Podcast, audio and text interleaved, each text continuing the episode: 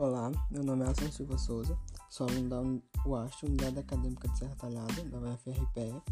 Estou fazendo um trabalho na disciplina de Ciências para Biólogos do professor Osmar.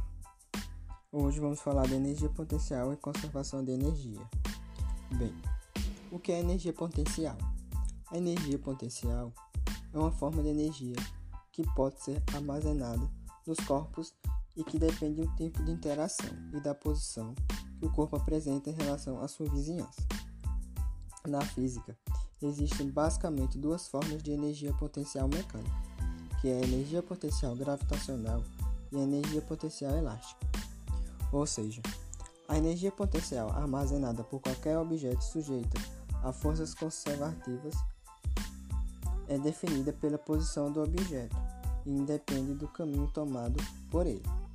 São chamadas de forças conservativas todas aquelas forças capazes de armazenar energias que podem ser acessadas em momentos posteriores, como a força elástica ou a força gravitacional. Além disso, é necessário que as forças conservativas sejam capazes de transformar a energia em outras formas de energia. Um exemplo de energia potencial é a energia potencial gravitacional, que independe da trajetória tomada pelo corpo. Para essa forma de energia, são consideradas somente posições final e inicial do corpo. Uma forma de entender fácil a energia potencial é que toda forma de energia potencial está associada a uma força conservativa, e através dela é uma forma de energia associada à posição de um corpo no espaço. A sua unidade é joules.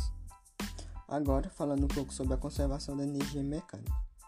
Ela é um princípio da física que garante que, na ausência de forças de se dissipativas, ou seja, que tenha algum tipo de atrito que impeça esse movimento.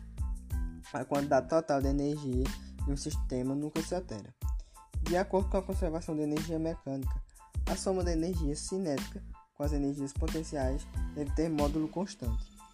Ou seja, isso quer dizer que um pêndulo livre de forças de atrito, por exemplo, deverá oscilar por tempo indefinido ou, do contrário, em um tempo finito. Esse pêndulo terá sua energia dissipada em outras formas de energia, como energia térmica, vibrações, sons e vários outros.